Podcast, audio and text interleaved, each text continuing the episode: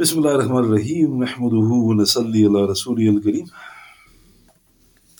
أما بعد Alhamdulillah tonight is the 12th of February in the year 2023 and Alhamdulillah we moved on to the 55th night that we're going through the exalted and dear life of the illustrious companion Sayyidina Anas ibn Malik radiallahu. And I've reached the point where I've mentioned that the Khalif Abdul Malik ibn Marwan, he sent a letter threatening the governor of Iraq, Al-Hajjaj, that he must stop committing the atrocities against the noble companions of the Prophet And then I mentioned that Hajjaj turned over a new leaf and he was now treating Anas as if he was a dear uncle. And then it mentions that for 15 years he was honored and respected by the governor. But like I mentioned, you will now expect nothing but peace between these two souls. However, their paths crossed once more. So this narration is recorded in Abu Ash-Shaykh Ibn Asakir in his Tarikh Dimishq, Imam Suyuti in his Jam' al-Jawami, Akhbarul Akhyar, page 292, and Ibn As-Sindi relates similar.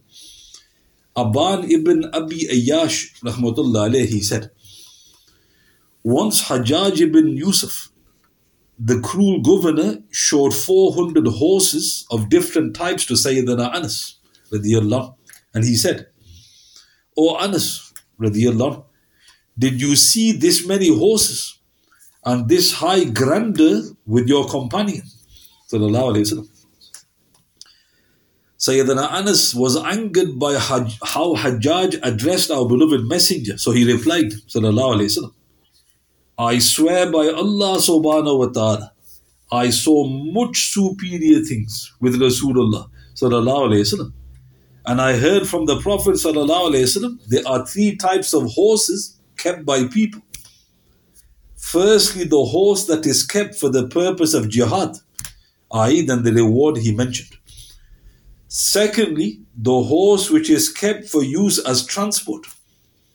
And thirdly, the horse which is kept due to arrogance and for showing off. Such leading will lead to hell. O Hajjaj, your horses are of the third type. So stop in the report.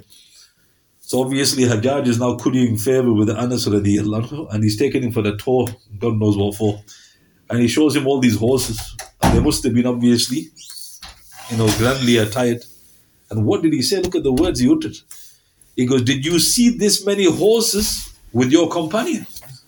So how can a Muslim address the Prophet like that?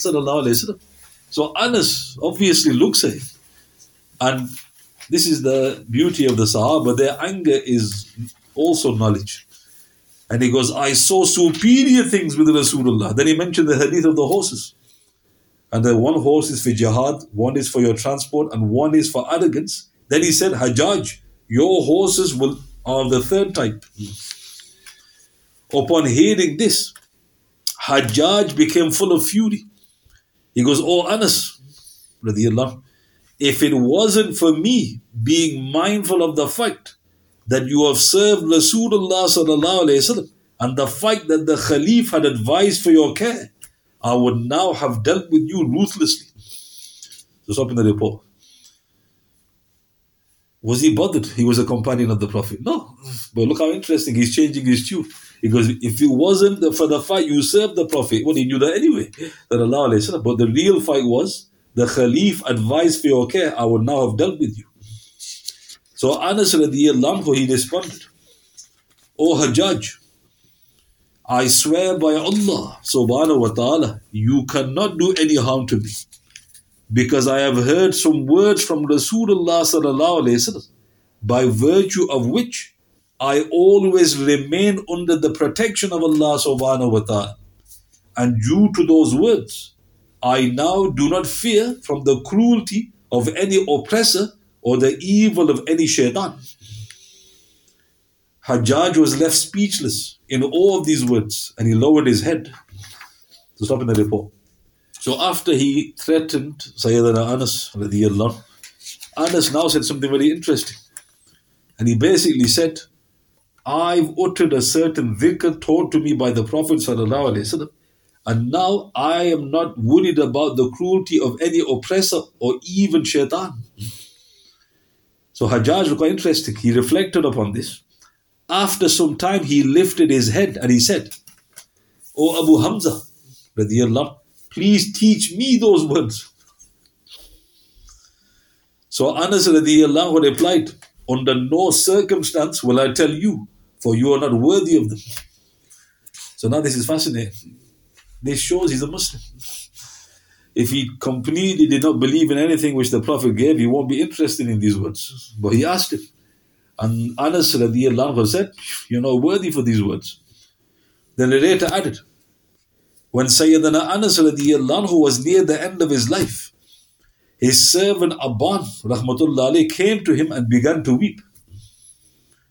Anas radiallahu asked, What is your need, O Abban? Abban rahmatullah said, Teach us the words that Hajjaj asked you to tell him and you refused. So Anas replied, radiallahu, Here are these words. Learn them, recite them in the morning and in the evening. Stop in the report. So he was now going to share it with one of his students. And the zikr should be recited twice, once in the morning, once in the evening. So the zikr goes, Bismillahi ala nafsi wa dini. With Allah subhanahu wa ta'ala's name, I protect myself and my religion. Bismillahi ala ahli wa mali wa waladi. With Allah subhanahu wa ta'ala's name, I protect my family, wealth and children. Bismillahi ala ma a'atani Allah.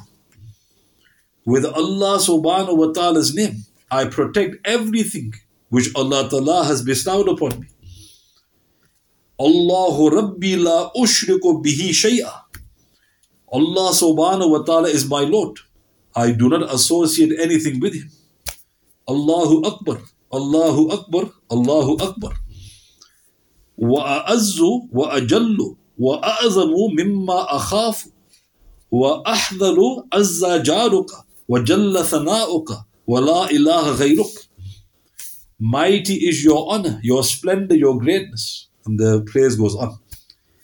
اللهم إني أعوذ بك من شر نفسي ومن شر كل شيطان مريد ومن شر كل جبار عنيد O Allah subhanahu wa ta'ala, I seek refuge in you from all the evil of myself and all the evil of every accursed devil and all the evil of every obstinate tyrant. Then he recited Surah Tawbah, Surah 9, verse 1 to 9. فإن تولوا فقل حسبي الله لا إله إلا هو عليه توكلت وهو رب العرش العظيم But if they turn away, say Allah subhanahu wa ta'ala is sufficient for me. There is no God but He. On Him is my trust, the Lord of the immense throne. And finally, he recited, Inna waliyyi Allahu alladhi nazza lal qitaba وَهُوَ يَتَوَلَّى الصَّالِحِينَ So this was the complete zikr. So let's look at this very briefly. So he knew uh, actual zikr taught to him by the Prophet, which is quite long, it's about a page in length. And that will protect you from all outward harm, from the tyrants in particular, and from the evil of the shaitan. Now, what's interesting, part of the long zikr, some of it is quite famous. Bismillahi ala nafsi wa dini. One report says, whoever says that, Allah Ta'ala will protect your wealth and your family. Bismillahi ala ahli wa mali wa waladi. And again, the same zikr. And then he said during the zikr, Allahu Rabbi la ushriku bihi shay'a. What's interesting about this zikr? The Prophet said in the Sahih Hadith in Tirmidhi, that sorry, one of the companions said, when the Prophet was troubled by anything, he would recite the zikr, Allahu Rabbi la ushriku bihi shay'a. And he would look at the heavens. Allah is my Lord, I don't associate anything with Him. So that zikr by itself is also when you have problems and worries. And then, of course, the longer dhikr. But what's interesting, right in the middle, at the end of the dhikr, there's that famous verse, the last verse of Surah Tawbah. And that particular verse, if you say it seven times, Abu Darda radiallahu said, Hasan Hadith, that even if you are not sincere in uttering this seven times, Allah Ta'ala will still give you protection. So this zikr is so powerful that even if you just tape recorded it seven times, it will still give you the protection. And then it finishes with that that blessed uh, praise of Almighty Allah subhanahu wa ta'ala that you be joined with the righteous. So that was the zikr that he refused to give to Hajjaj. Why? Because Hajjaj would obviously use it. He's a tyrant. And he would use it for his own means and ends. So the lesson also we learn from this is that we should be very careful who we give the dhikr to. Those who are, who are um, you know, who are in need, who are appropriate, should be given to them. So another truly priceless and endless supplication from our beloved Messenger, sallallahu alaihi wasallam. So Anas, he would mix with uh, Hajjaj very, very infrequently. Others would also come to him and they would complain about Hajjaj he would advise them to be patient with the tribulations of the governor. In Sahih Bukhari, number 7068, Al Bidayah Mishkat, in the chapter on the end of the world, Zubair ibn Adi, rahmatullah alayhi, said, We went to Anas ibn Malik radiallahu and complained to him of what we were suffering from Hajjaj.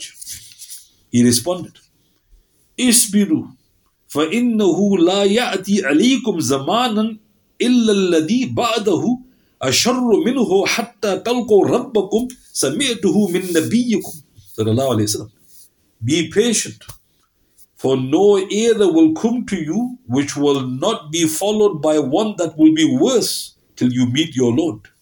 I have indeed heard this from your Prophet. So let's look at this. So this is recorded in Sahih Bukhari. So the people are complaining. Obviously, he's you know, a tyrant. You know, the people, even the righteous, are getting affected.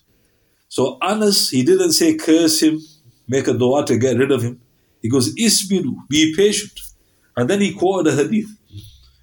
No era will come to you which will not be followed by one that will be worse till you meet your Lord. Meaning, per se, generally, the generation suffered degeneration. So the best generation were the companions. Then there was a degeneration, tabi'in, taba tabi'in, and it goes on. He goes, I heard this from the Prophet. So now what's important to highlight about that hadith, not everybody becomes worse. Because one report from the Prophet mentions, my ummah is like rain. He goes, which part of it is best? Is it the beginning or the end? So at the end, we have the Honorable Imam Mahdi. So obviously, there are exceptions. But generally speaking, generations will get worse. So the lesson here is don't curse the tyrants. Don't waste your breath. It's just be patient and make dua that Allah Ta'ala guides them or frees you. His immediate students took this to heart, for it is related. Someone asked Muhammad ibn Sirin rahmatullah alayh, You've never said anything bad about Hajjaj ibn Yusuf.